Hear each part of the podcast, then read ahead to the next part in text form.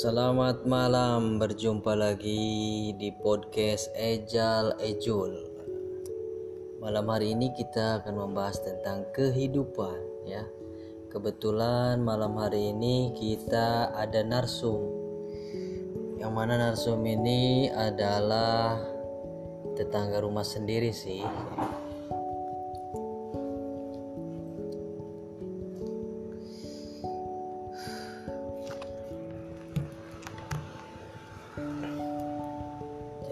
Narsum kita ini akan menceritakan kita akan sedikit tanya-tanya tentang kehidupannya begitu ya. Oke listener eh, langsung aja kita wawancara. Oke Ki bisa diperkenalkan namanya siapa Ki? Perkenalkan, nama saya Sastro. Umur? Umur saya 30. Terus sudah rumah tangga apa belum? Sudah rumah tangga, punya anak dua. Yang pertama laki, umur sudah 6 tahun lebih. Nah, Untuk anak yang kedua, umur satu tahun setengah lebih. Cewek. Oke Ki, kira-kira eh, sedikit tanya tentang eh, pernikahan, tentang rumah tangga. Boleh ya Ki ya? Boleh? Iya. Jadi kita mau sharing dan juga tanya-tanya sedikit tentang kehidupan rumah tangga dari Bapak Sastro ini. Jadi eh, channel kemarin itu, episode kemarin itu gua ada yang komen ya komennya katanya ngapain lu pakai bahasa gua gua lu lu katanya pakai bahasa formal dong. Oke kita turutin. Sekarang kita pakai bahasa formal. Ya. Jadi gini buat bapak sastro kira-kira eh, buat yang belum menikah ini jomblo misalkan para jomblo nih belum menikah ada nggak sih tip tip khusus untuk mencari pasangan hidup yang cocok menurut Bapak Sastro ini seperti apa? Kalau menurut saya untuk mencari pasangan hidup itu memang sulit sih. Sulitnya seperti apa, Ki?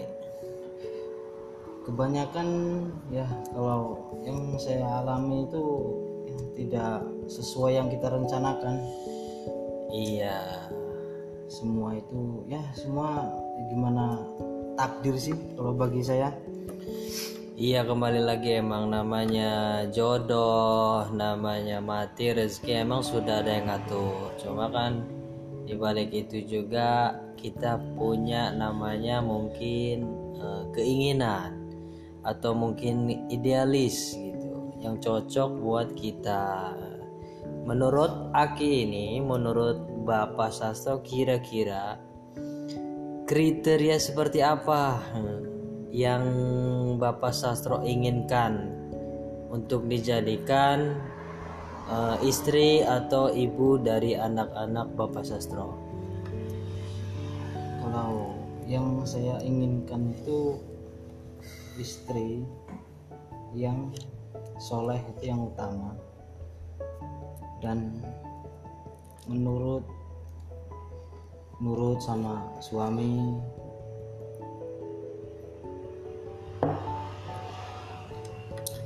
Terus menurut kisah Sastro ini menurut Bapak Sastro ini kira-kira istri Bapak Sastro ini sudah sesuai belum dengan keinginan, dengan ekspektasi yang Bapak Sastro inginkan? Maaf ngomongnya sih belum Belumnya seperti apa? karena ya istri saya itu selalu membangkang dan mau ingin menang sendiri Ya. tidak mau mendengar omongan suami semua apa kata dia itu yang saya alami sekarang. Kira-kira eh, istri itu membangkangnya itu karena apakah dia punya kesibukan sendiri? Apa karena tingkah lakunya? Apa karena ucapannya? Apa karena dia kerja atau gimana? Kok bisa dikatakan membangkang gitu kalau ini ya ini menurut saya sih. Tapi saya juga nggak tahu ya kalau bagi menurut orang lain mungkin dia karena penghasilan pendapatannya itu lebih tinggi dari saya jadi dia merasa derajatnya lebih tinggi. Jadi istri itu kerja ya Ki ya? Betul istri saya kerja. Oh, Jadi kalau posisi kerja emang sih yang pernah saya alamin juga kebetulan istri saya juga dulu itu bekerja di pabrik ya.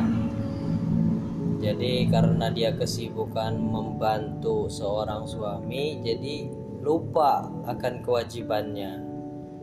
Ya padahal kan di situ kan niatnya untuk membantu suami. Tapi jangan sampai seorang istri itu jadi tulang punggung eh, rumah tangga. Itu tidak bisa. Jadi kodratnya seorang istri itu hanya membantu.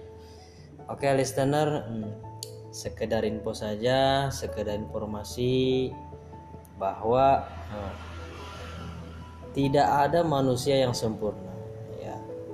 Semua manusia itu pasti ada kekurangannya pasti ada kelemahannya dan juga pasti juga ada kelebihannya. Makanya di situ kita eh, rumah tangga itu saling melengkapi. Di mana seorang istri ada kekurangan dilengkapi, jangan diungkit-ungkit kekurangannya. Kita nasehatin baik-baik, ya namanya istri ya. Itu kan namanya perempuan itu terbuat dari tulang rusuknya laki-laki. Tulang rusuk itu kan rata-rata bengkok ya. Jadi cara meluruskannya itu dengan pelan-pelan. Kalau dikasarin malah dia bisa patah. Intinya rumah tangga itu bisa nggak harmonis. Jadi harus saling melengkapi, jangan memikirkan ego. Jangan memikirkan ego sendiri harus melihat pasangannya. Begitu juga seorang istri harus harus menghormati, menghormati apa pun pendapatnya, apa pun pekerjaannya, penghasilan seorang suami.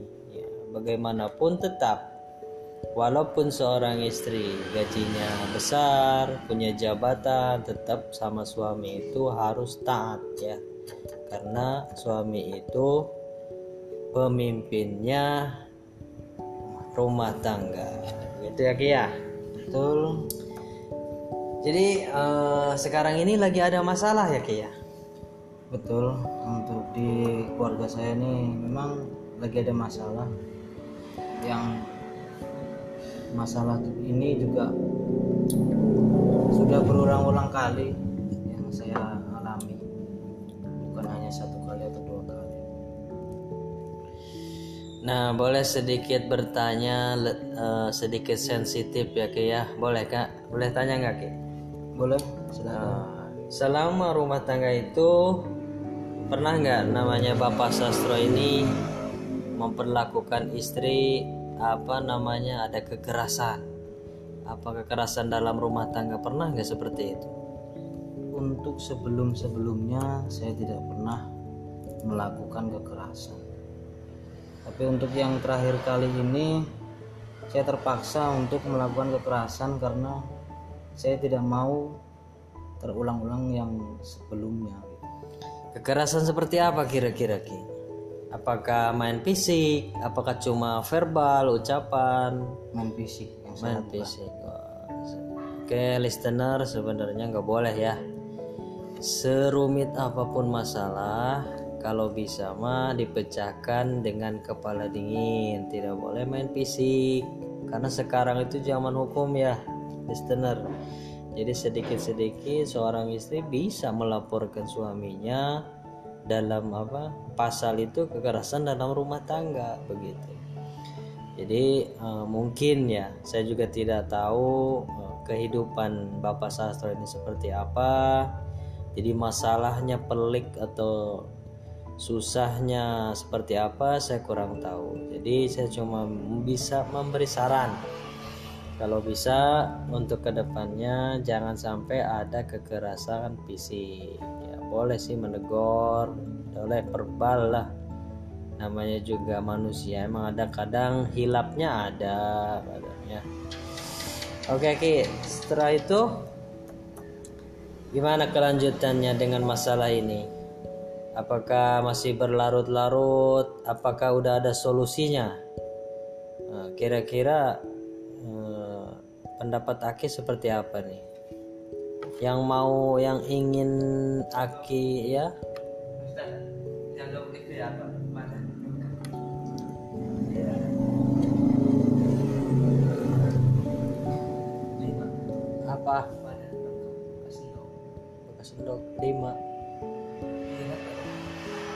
arti gawa bawa aja udah. Terserah bawa kabeh tah Oke listener sedikit iklan ya.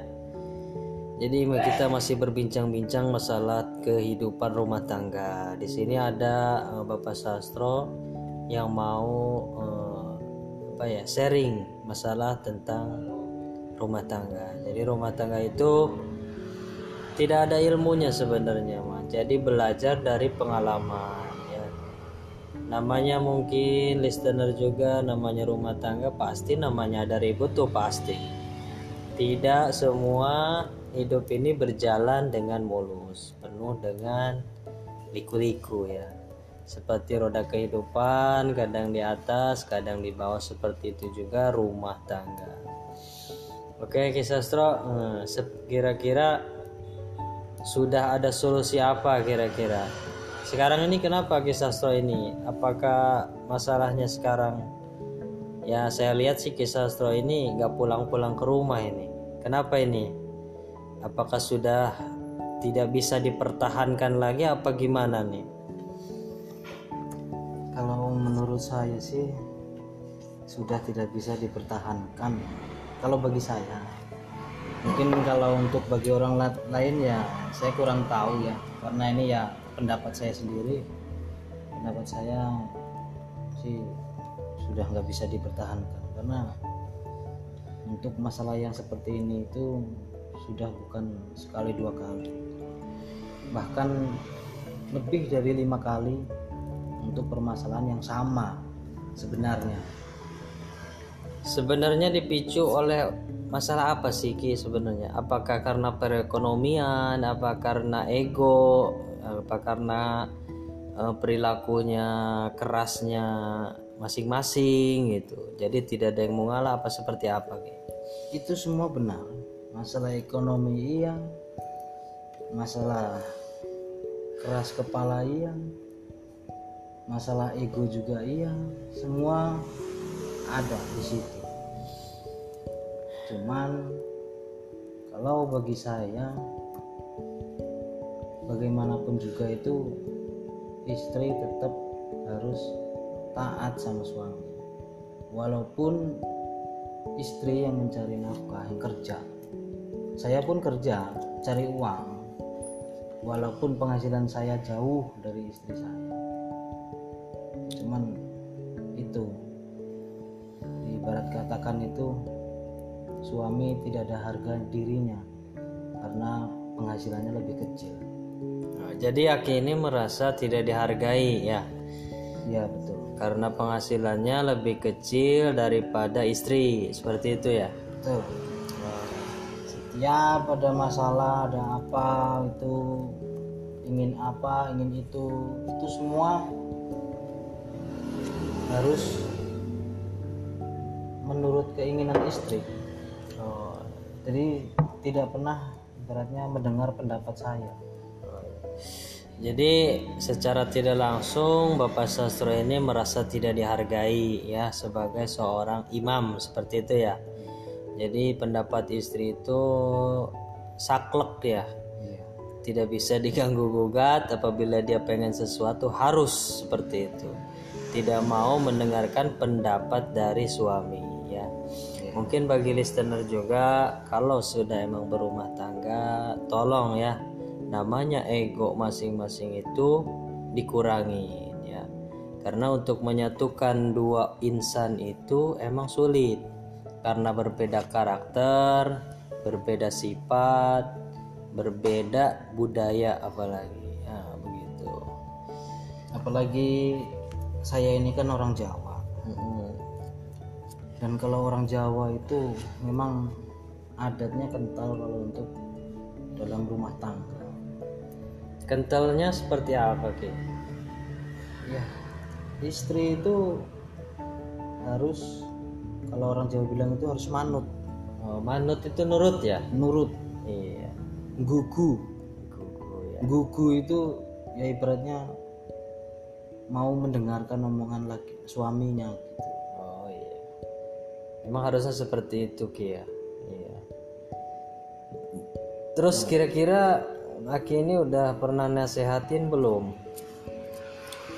kalau untuk menasihati istri sih tidak kurang saya itu untuk menasihati istri Jadi udah sering ya Ki ya. sudah sering saya kasih tahu istri itu bagaimana suami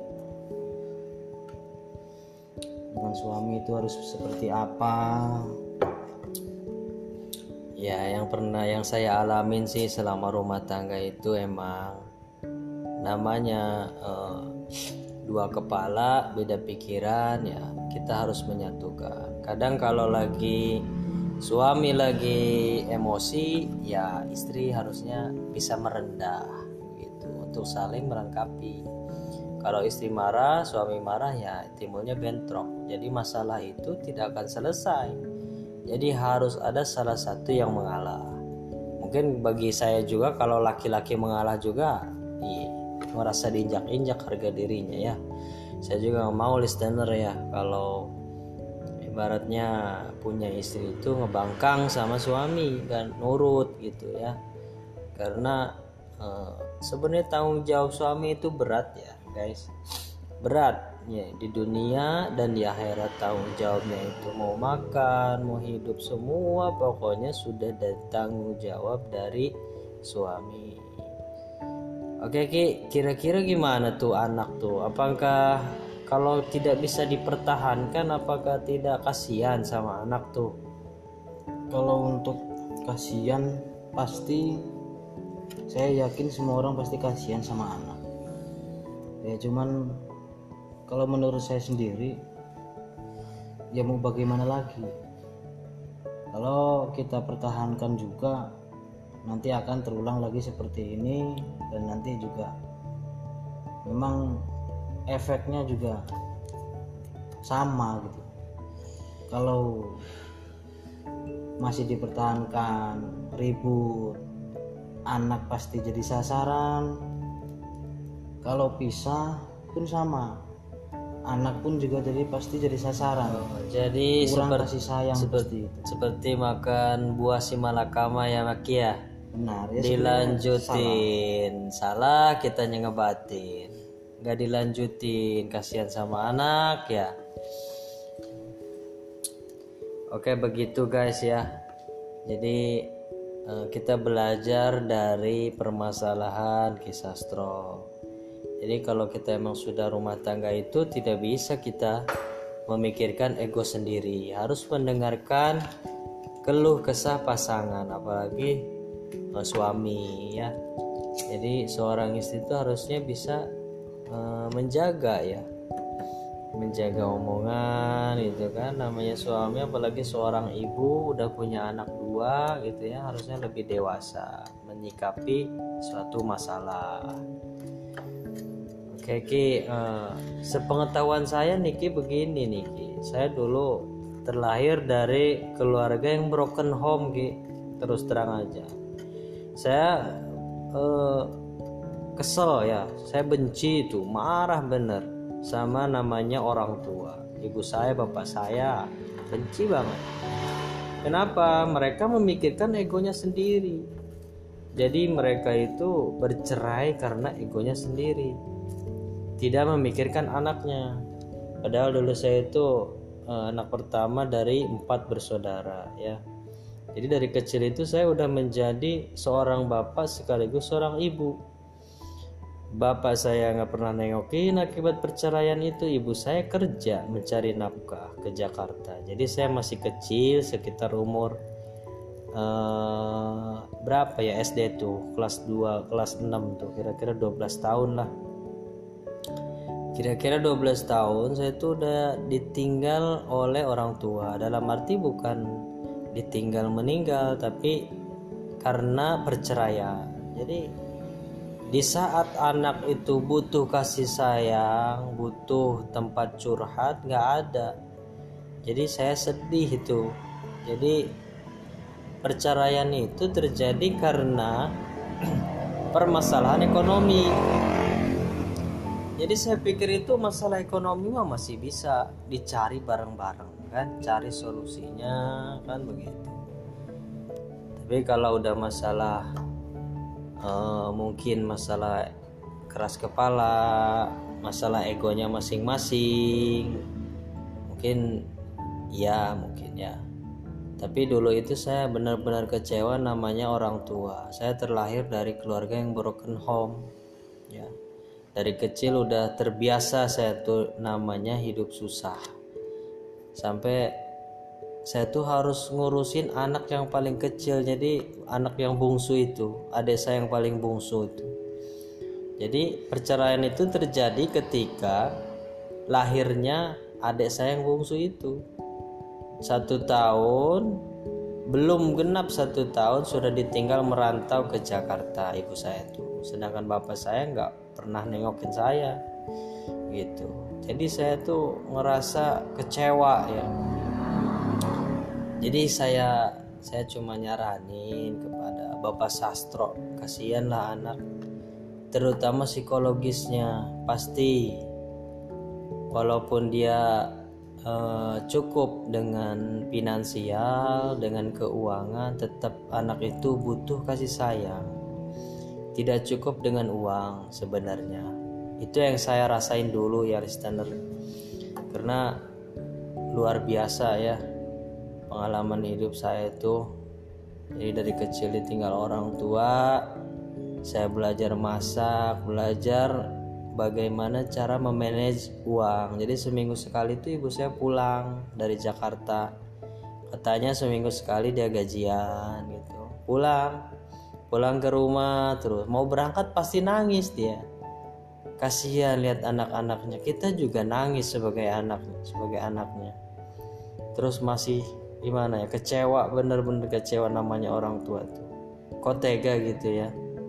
Cuma mikirin egonya masing-masing anaknya ditelantarin gitu. Jadi saya kalau malam tuh tidur berempat doang di rumah itu sama adik-adik saya harus masak saya harus nyiapin makanan gitu. Jadi pas sedihnya itu kalau kita mau masak pulang sekolah gak ada beras gak ada nasi.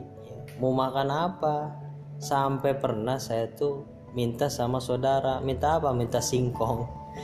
Jadi listener saya tuh ke kebon ya ngambil singkong. Pernah saya alami ya begitu. Jadi belajar mandiri. Jadi jangan sampailah karena keegoan orang tua anak jadi korban. Kasihan. Pikirkan lagi mendingan ya menurut saya kepada Bapak Sastro. Kasihan anak ya. Mungkin sebagai orang tua kita mengalah sebenarnya. Mengalah. Diobrolin lagi mending sama istri baiknya gimana gitu. Tapi kalau bisa menurut saya jangan sampai adanya perceraian. Kasihan anak bukan apa-apa. Kita harus mikirin anak gitu. Dan juga anak itu tabungan kita kelak. Kalau kita sudah meninggal siapa ya yang mau doain kita kalau bukan anak? Terus kalau udah perceraian ntar ribut masalah anak. Saya ngurus lah saya gimana gitu. Itu yang dikhawatirkan. Mending kalau kita bisa berbuat adil. Kita bisa uh, seutuhnya ngasih perhatian ngasih kasih sayang tapi kayaknya nggak bisa kalau sudah perceraian terjadi itu. Susah pasti ada kurangnya aja. Begitu ke ya. Ini mah sekedar saran aja dari saya. Jadi lebih baik dibicarakan dulu dengan istri. Pasti semua masalah itu ada jalan keluarnya sebenarnya. Tapi kalau masalah ribut masalah uang uang mesti bisa dicari kata kalau tak saya jadi jangan sampai ada perceraian cuma gara masalah perekonomian begitu. Oke Ki uh, terima kasih atas wawancaranya. Mudah-mudahan ini juga jadi inspirasi buat listener para listener ya. Uh, pendengar setia uh, podcast saya Ejal Ejul Oke, pantengin terus dan nanti kita akan wawancara lagi dengan narsum-narsum yang lain seputar dengan kehidupan. Terima kasih Kisastro atas waktunya. Sama-sama untuk mungkin ada pesan-pesan buat listener nih. Kira-kira gimana ini? Yang belum rumah tangga atau yang sedang menjalani rumah tangga atau juga yang lagi ada masalah dalam rumah tangganya seperti apa kira-kira Ki? Pesan saya sih untuk listener semua yang jelas kalau bisa jangan mengikuti ya seperti apa yang saya alami karena memang sulit saya alami itu sulit. Kalau bisa sih jangan seperti saya seperti itu aja. Listener listener sebenarnya sih masih banyak yang masih saya ceritain saya ceritakan ke listener masih banyak. Keluh kesah saya itu sebenarnya masih banyak. Oke. Okay. waktu yang kurang berkenan mungkin ya bisa dilanjutkan di ya. lain waktu next episode ya. Ya untuk episode sekarang mungkin cukup sekian. Listener tetap pantengin podcast saya Ejal Ejol ya. One two three. Wake up